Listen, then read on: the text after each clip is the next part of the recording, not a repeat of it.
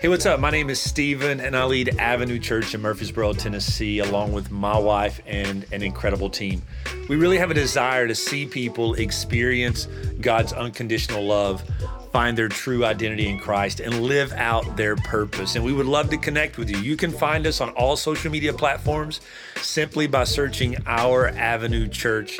You can also check us out online by going to ouravenuechurch.com. We really pray that something in this message inspires and equips you to experience the way of life you were created to live in Christ. Enjoy.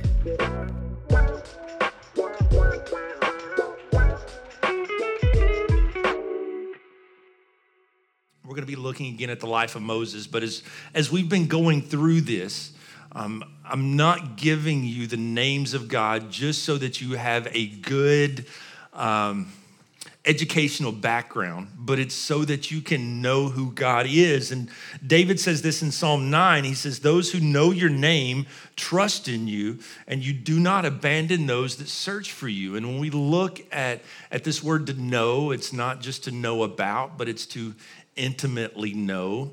Um, it's to know through experience, to know through time spent together. And so it's, it's more, even greater than what I know you guys. It would be something similar to those of us who are married on, on how well that we know our spouse or how well we know our parents very intimately. And, and we see God reveal his name in many different um, kind of perspectives and that we've talked about him being Jehovah Jireh, our provider. We've talked about him being Jehovah um, Rohi, the God who sees me, Jehovah Nisi last week. He is our banner. But when we look at, at the, the name Jehovah, the name Yahweh, this is the name that God gave Moses when he was sending Moses to Egypt to free his people, to speak to Pharaoh. And Moses says, Well, who do I say is sending me? And God says, Tell them I am that I am is sending you. And that name is Yahweh. That name is um, Jehovah. And it's I have been, I am, and I will eternally be who I am, that I'm unchanging. And so when we look at this and we say that, that he is Jehovah Jireh, it means he has been, he is, and he will always be our provider. Jehovah Rohi, he has been, he is, and he will eternally be the God who sees us and the God who is our victory and is our banner. And, and the reason why I want you to do this is so that you can grow, not just to know God more, but it's my hope that we will learn to trust God more because it's in the trusting that our faith is built. It's in the trusting that, that we get to know Him. It's in the trusting that we step outside of our comfort zone. We step outside of our house. We step outside of our tent and just thinking like when, when God was trying to bring Abraham to trust Him that he would be the father of many nations, he had to take Abraham outside of his tent. And he said, Look up. And so, when as we know God and understand his nature, through these names, we step outside of ourselves and we begin to trust Him more. And so we looked at Jehovah Nisi last week, and He's our banner, He's our rallying point, He is our victory, and above everything else, that's the name that we lift up. That's the name that unifies the church. That's the name that brings healing, brings salvation. That is the banner that we wave. And in Exodus chapter 15, we're, we're taking a step back from looking at the story last week. We see Moses is fresh out of Egypt leading over a million complaining adults and children. And they're hungry and they're thirsty. They've, they've experienced miracles while in Egypt, God sending the plagues on the Egyptians, but not on the Israelites. God leading them through the wilderness by a pillar of fire and a pillar of smoke. So he's leading them directly where he wants them to go. And then he gets them to the Red Sea, and God splits the Red Sea. And they don't just walk across, but we often miss that they walk across on what? Dry ground. You guys know how long it takes for ground to dry when it's been wet? Like we've got inflatables in our yard right now, and it's it's I finally crossed over and they're just so easy. You plug them up, they inflate. But guess what happens when it rains? the stakes come out and Santa falls over, right? The snowman falls over, and it takes days for the ground to dry up. But the Israelites walk through instantly on dry ground. And those are miracles that, that we sometimes miss. And so they've experienced all this. And then we find them in Exodus chapter 15, verse 22. And it says, Then Moses led the people of Israel away from the Red Sea, and they moved out into the desert of Shur. And they traveled in this desert for three days without finding any water. And when they came to the oasis of Marah, the water was too bitter to drink. So they called the place Marah, which means bitter. Then the people complained and turned to Moses, What are we going to drink? They demanded. So Moses cried out to the Lord for help, and the Lord showed him a piece of wood, and Moses threw it into the water, and this made the water good to drink. And a couple other translations, just a side note there, say that that um, God showed Moses a tree and said, "Throw the tree in the water." And it's not just that the water was now good to drink, but it even said it was sweet. So it went from bitter water and, and if you think about just to get the taste of bitter water in your mouth when you've went to the to the beach and you've been out coasting on the waves, right? All my surfers in the room? No, just kidding, right? But but when you're hanging out on the floaty, the unicorn floaty, maybe not you, right? And a giant wave comes and knocks you over, and you get a mouth and a nostril full of salt water. And think about the bitterness of that. They've been traveling for three days, and this is the first water that they've had. And, and we kind of read it's like, oh, they had some bitter water. No, think about you're in the desert for three days and the first water you get is salty seawater, bitter water. And so they're complaining about it.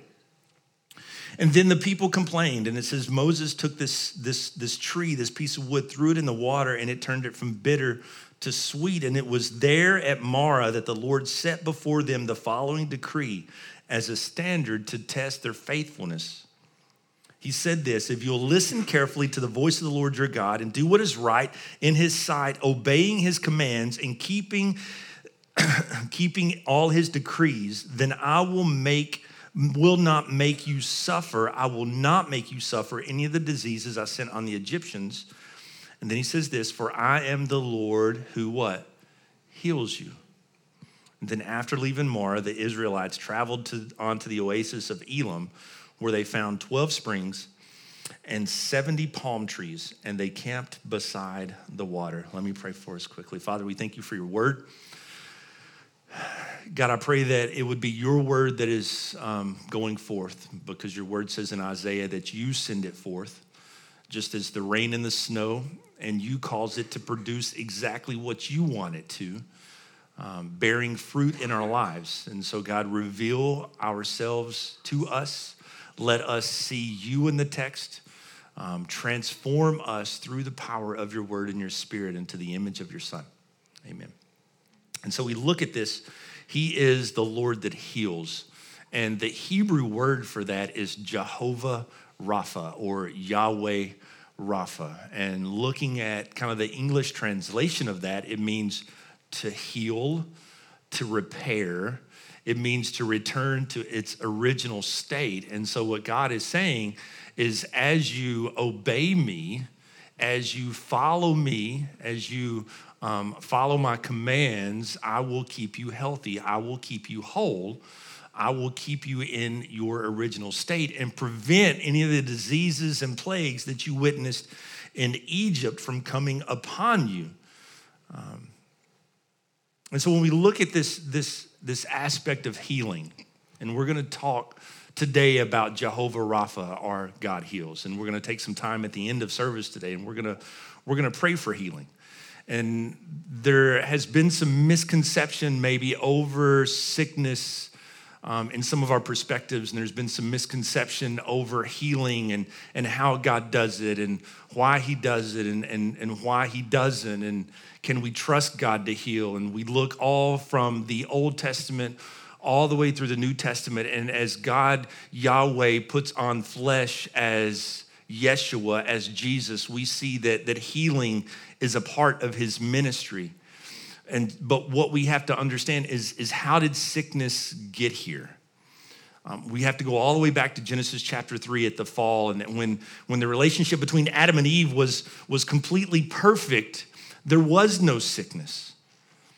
There wasn't any, but because of sin, we have to know, and now we have to reckon with the consequence that sin, sickness, and brokenness are consequences of sin within humanity. Okay? Of sin within humanity. And, and, and I want to look at this from two fronts that from in a general state, because of Adam and Eve's sin, sickness entered all of humanity.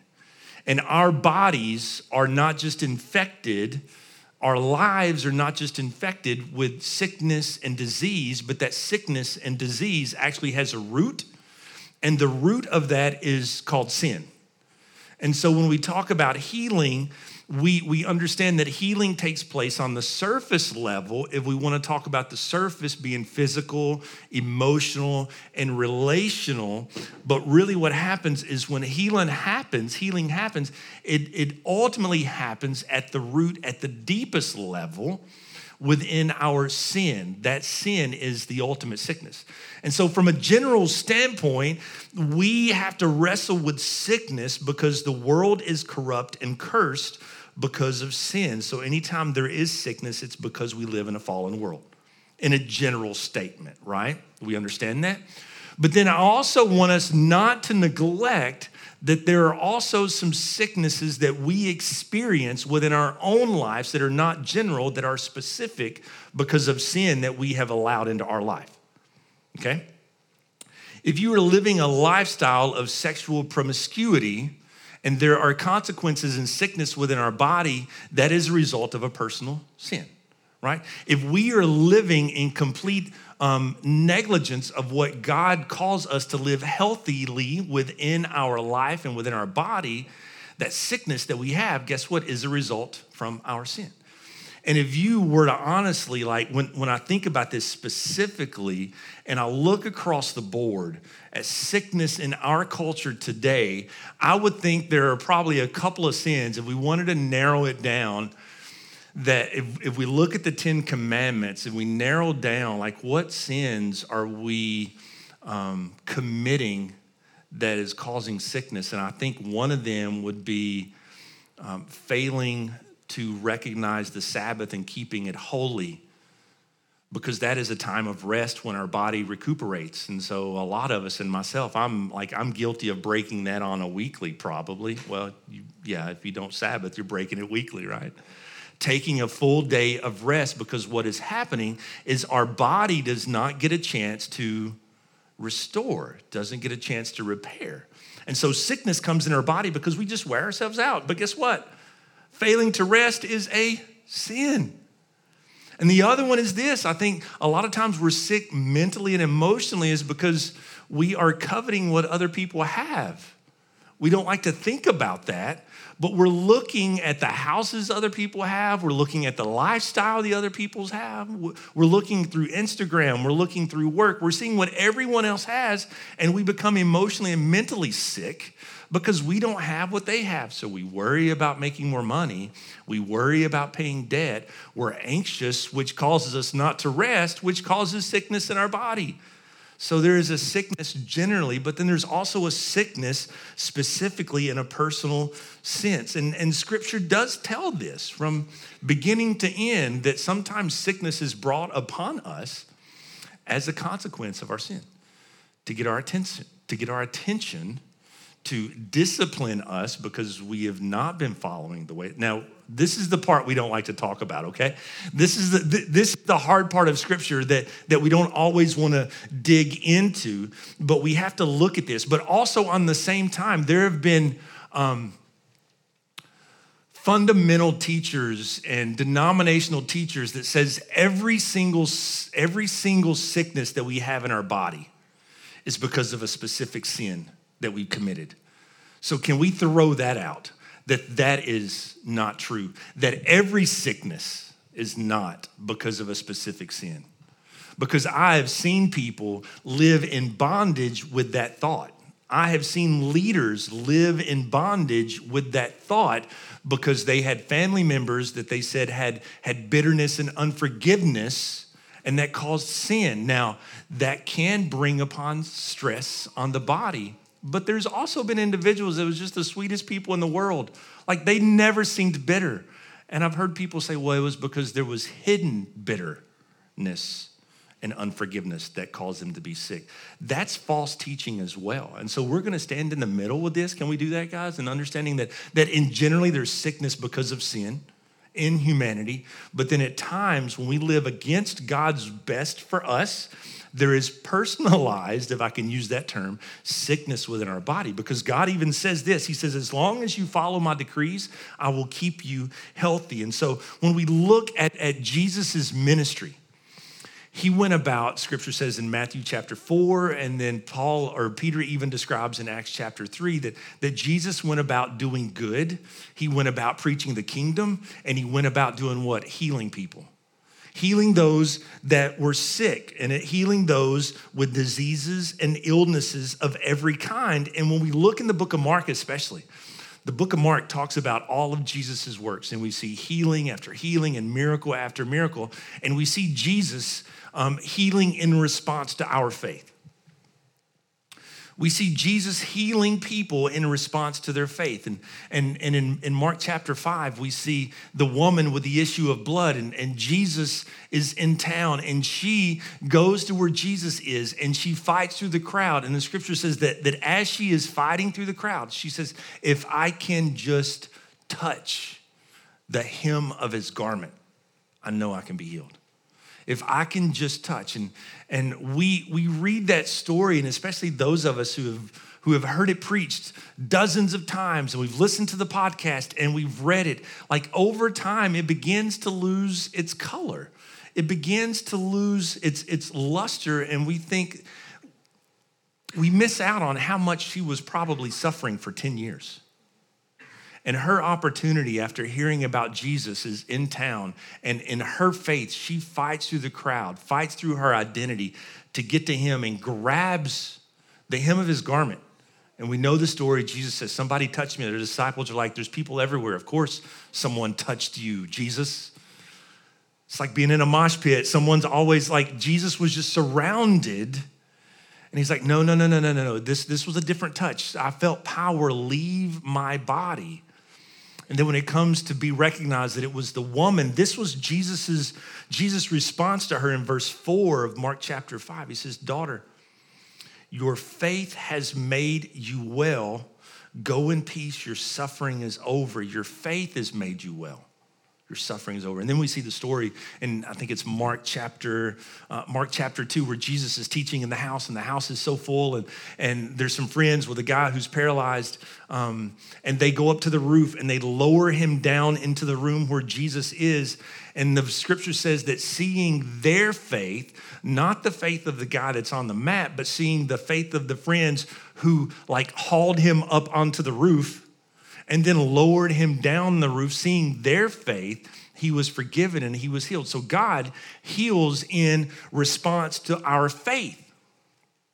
But I want to be careful that we don't get caught up in that and thinking that it's it's our faith like like something that we have there have been generations and years of crusades that were built around people because of the faith and the gifting that they had and people would come up to receive healing and then would walk away possibly not healed and would be feeling like, well, I guess I don't have enough faith.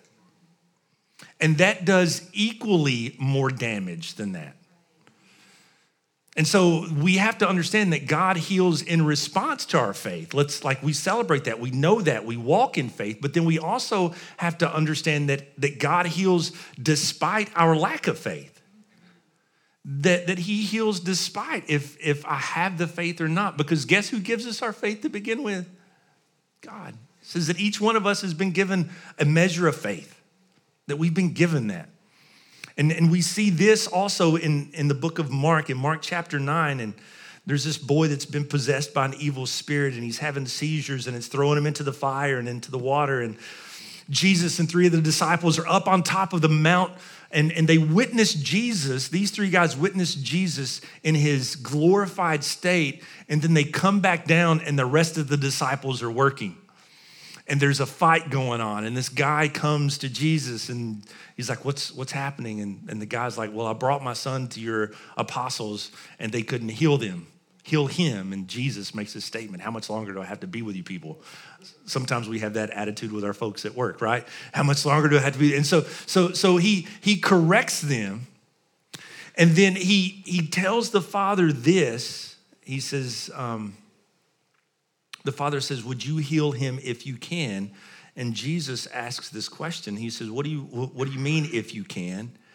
And he says, Everything is possible for one who believes. Let's say that. Say, say everything. Jesus didn't say some things, he didn't say a few things. He said, Everything is possible for those who believe. So we know God responds to our faith and healing and says, Everything. But the guy's response wasn't, I have enough faith, let's do this. His response was, I believe, but help my unbelief. And that when we feel like we don't have enough faith, we don't walk away saying, I don't have enough faith. God can't do what he needs to do because of my faith. No, we come back to God and we say, God, I believe, but can you fill in the gaps where my faith is missing? And so God heals even in spite that man, that father's lack of faith. And so we see this. And it says, immediately the father explained, I believe, but help me overcome my unbelief. We come back to the father, we come back to Jesus, and we say, Help my unbelief, because faith ultimately, when it comes to the things of God, faith is not for the healing, but it is in the one who brings the healing. We said this in the second week when we talked about Jehovah Jireh. Faith is not just for the provision, but it's in the one who brings the provision. And where we've messed up, I think, in modern American church is, is we put our faith for things, not in Him. We put our faith for healing. We put our faith for deliverance. We put our faith for provision instead of putting our faith in Him. And when that faith is lacking, we come back to Him and say, Hey, look, I got a gap. Can you fill this gap? And so when we look at this, and and we've all in this room, and and if I can kind of just be plain, like speak plainly and, and authentically for a moment, every single one of us in this room, we have prayed for people and we have experienced healing for those people. But then we have also prayed for people and we have not seen the healing that we wanted or thought we deserved, they deserved. And how do we reconcile that? It's like, Stephen, you're going to pray for healing, but what if God doesn't heal? And I want to talk about like we we have to understand that that when healing takes place here, there's a reason for it, right? But when healing doesn't take place in our body, guess what? There's a reason for it. And that's the hard thing that I think we sometimes don't want to talk about. And so, can we talk about those just for a few moments? That, that when, when God does not heal and sickness remains, could it be, again, I am the created trying to explain the creator, right? But when we look in God's word, could it be that maybe God's trying to get our attention? And I've heard a pastor say that sometimes the only time God can get us to look up is when he puts us on our back, right? And for some of us who are so busy, there are times he has to slow us down because we're not Sabbathing on our own. And so he pumps the brakes for us. He created us, he knows where the stop button is, right? And, and it's like, well, where is this in scripture? And we like to quote the scripture in, in 2 Chronicles 7. It's like, if my people will humble themselves and turn to me in prayer, I will heal them and I'll return to them their land. We love that scripture. We pray over that scripture. We recite that scripture. But can we go up one verse? Let's go up one verse and let's go up one verse on verse 13. It says, At times I, God's saying I, He's not saying I'm going to allow it. He's saying, I might shut up the heavens so that no rain falls, or I might command grasshoppers to devour your crops and send plagues among you. He's allowing it and He's sending it to do what? To get our attention. We don't like to talk about, about that, but sometimes God uses sickness to get our attention. Other times, um, he, he, he, he um, allows sickness and maybe delays healing because it becomes a testimony about him. John 9 and Second Corinthians 12 talks about this. In John 9, the disciples are walking in the midst of the ministry and they see this man that has been born blind. He didn't just have an accident and become blind, he was born that way.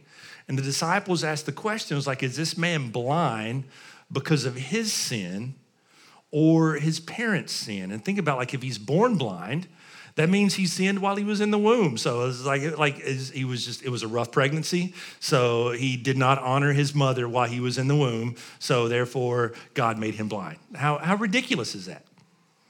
But that's the theology sometimes we are given here in, in certain circles. And Jesus said, neither. He wasn't born blind because of his sin or his parents' sin. He was born blind so that God might be glorified in this moment.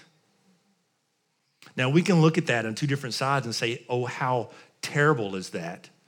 Or we can say, oh, how glorious is that, that that God's life was used as a testimony, as an evidence to point to and justify who Jesus is. But then we also see Paul as he's writing to the Corinthians says, look, I've got this thorn in the flesh. I've got this, um, I've got this messenger from the enemy. And some people say it was a character flaw. Some people say it was a physical ailment. Some people say it was it was a competitive apostle like we don't know but but we do know that it was not removed because he prayed not once not twice but thrice and god said that it's in your weakness my strength is made perfect that in your weakness and you walking in my strength you become a testimony guys some of the most inspirational people faith-filled people that have been in my life are not necessarily the ones that were healed but the ones that are still walking in faith even as they're believing for a healing. Because they're doing and pursuing things that in my healthy body I'm kind of afraid to. But you know what? They're walking in faith even in their sickness. And so sometimes God does not, I don't want to say fails to heal, but sometimes He delays the healing to get our attention or so that we can be a testimony. And then the reality of this, to say the hard things, Sometimes sickness, accidents are a part of getting us to eternity. Okay? That's the hard part we don't like to grapple with. I can't, like, I've got numerous family members that I prayed for healing and they would be healed for a season, but ultimately that sickness took them to eternity. You know why? Because scripture is very clear in Hebrews 9 that each and every single one of us, we have an appointment. An appointment where our time on this earth will end and we walk into eternity with our Heavenly Father, worshiping 24 7, not just on Sundays and worship nights. Not just, not just, but but we get to stand before his glory. And listen, guys, is that not the hope that we have? But we look at suffering, we look at sickness, and, and we look at even death as we miss out. But Paul says to live is Christ, but to what? To die is gain. And he says, the only reason, like, the only reason I hope to stay here in this body is for your benefit. But me personally, he says, like, I want to be before the Lord. And so when sickness comes, we can have a perspective. It's like, oh, he's not healing me. God, I must not have enough faith, or, or God doesn't love me, or, or what have I done wrong? Or we can have the perspective and say, no, look, you know what? God's getting my attention about something. God's writing a story in me that's going to be a testimony and inspiration for someone else. And maybe we have a family member that, that was not healed, like, you know what?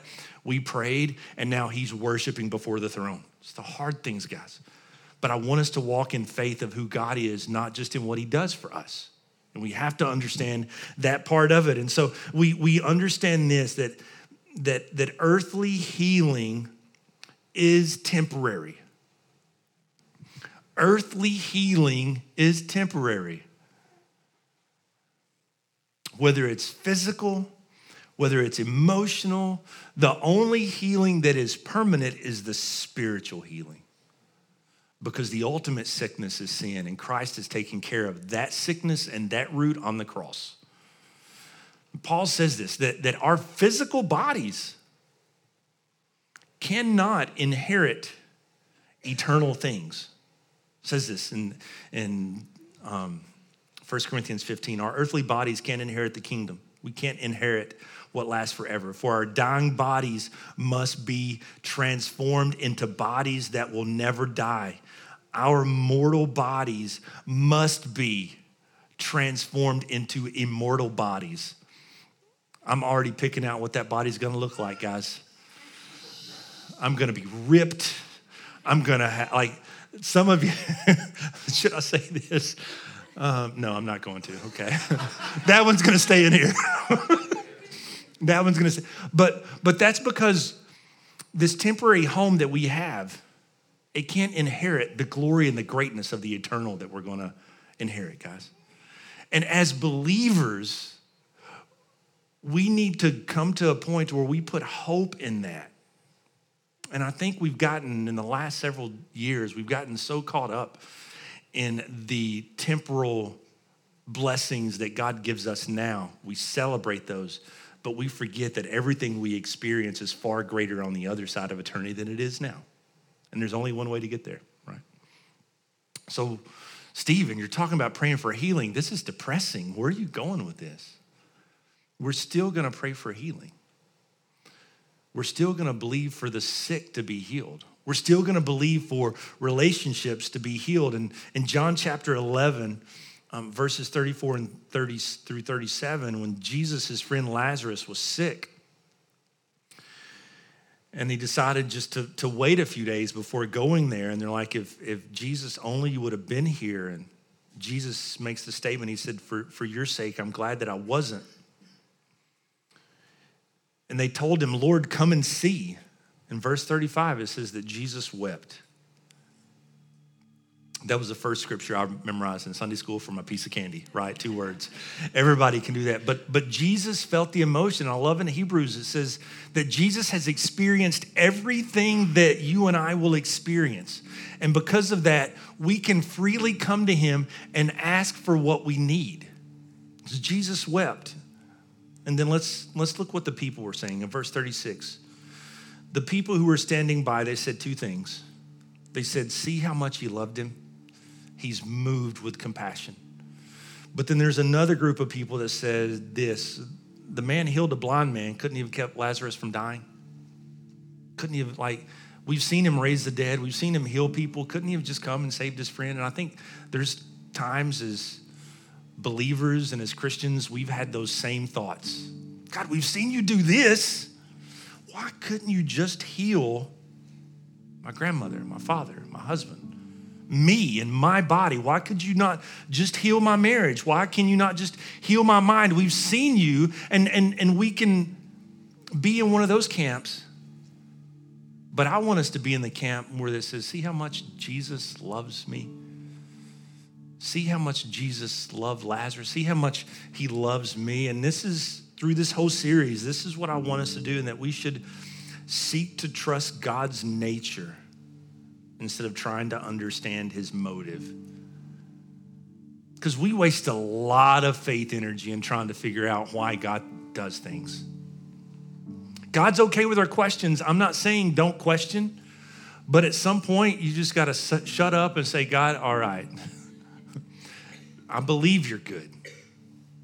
And this isn't a healing story, but I want to have the attitude in life of the Hebrew boys in Daniel, Shadrach, Meshach, and Abednego, when the idol is built and King Nebuchadnezzar says, When the band plays, you all have to worship. The band plays, and these three boys, they don't bow and worship. And so they're arrested, they're brought in, and Nebuchadnezzar says, I'm going to give you one more chance. The music plays, worship. Their response is not just applied to that one instance, but I think it can be applied to everything that we walk with in God. And they say this they say, Your Majesty,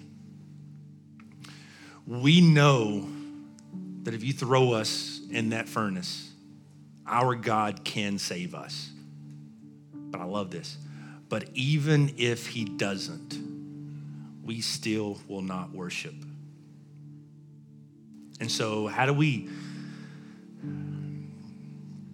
bring this to when it comes to healing?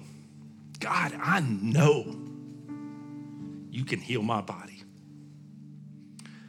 God, I know you can heal my family member. But even if you don't, I will still worship you. And see, even when we don't know his motive, we can trust his nature that he is Jehovah Rapha, the Lord who heals. And we believe he can heal us. But even if he doesn't, we're still going to worship. And in James chapter 5, I'm going to read this. And as the band comes, we're going to go um, into just another time of worship and prayer. It says, Are any of you suffering hardships? This is Jesus' brother. He says, Are any of you suffering hardships? You should pray. Are any of you happy? This is what we do we sing praises.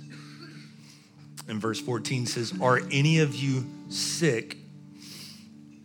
You should call the church elders to come and pray over you, anointing you with oil in the name of the Lord. Such a prayer offered in faith will heal the sick, and the Lord will make you well. He says this as you've committed any sins, you will be forgiven. Confessing your sins to one another, pray for each other so that you might be healed. The earnest prayers of a righteous person has great power and produces wonderful results. God heals in response to our faith. And so, over the next few moments, we are going to respond in faith to God's word that says, if you are sick, bring the elders, allow them to pray over you, anointing with oil that you might be healed. And understanding that healing can come in an instant, in a moment, but also, healing can come through a process, it can come through doctors, it can come through earthly wisdom, it can come miraculously, but we know the source of all wisdom, guys. We know the source of all healing is our Jehovah Jireh, our provider, Jehovah Rapha, our Lord who heals.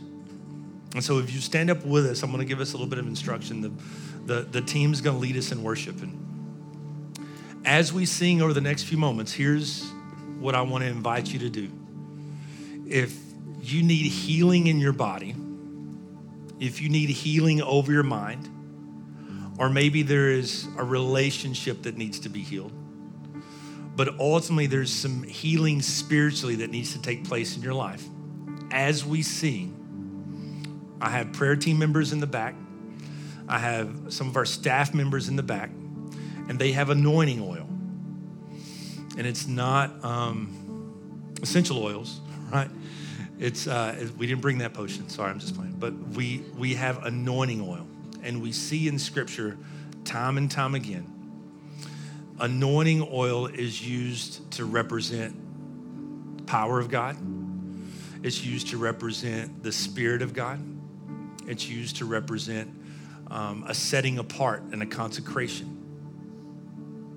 One of my favorite scriptures about that is um, after Saul has been removed from the kingdom of Israel as the king, and the prophet Samuel's mourning. It's like, what's, what's going to happen? God tells Samuel this the time for mourning has ended. Fill your horn and move on. And so here's what we're going to do. We are, and, and then Samuel went and anointed David as king. We are going to anoint you with oil. There's nothing magical about the oil. It is a spiritual, symbolic agreement with God's power and presence in our life.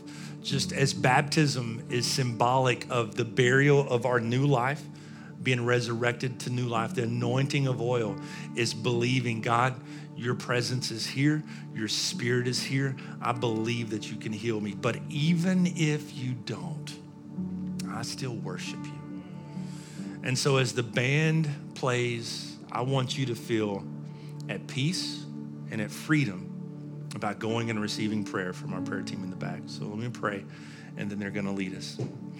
Father, we just come to you this morning, and I just thank you for um, your word, that it is sharper than any two edged sword. It cuts between soul and spirit, between bone and marrow, revealing us who we are. And God, we stand in your word that says that if we are having hardships, we're to pray.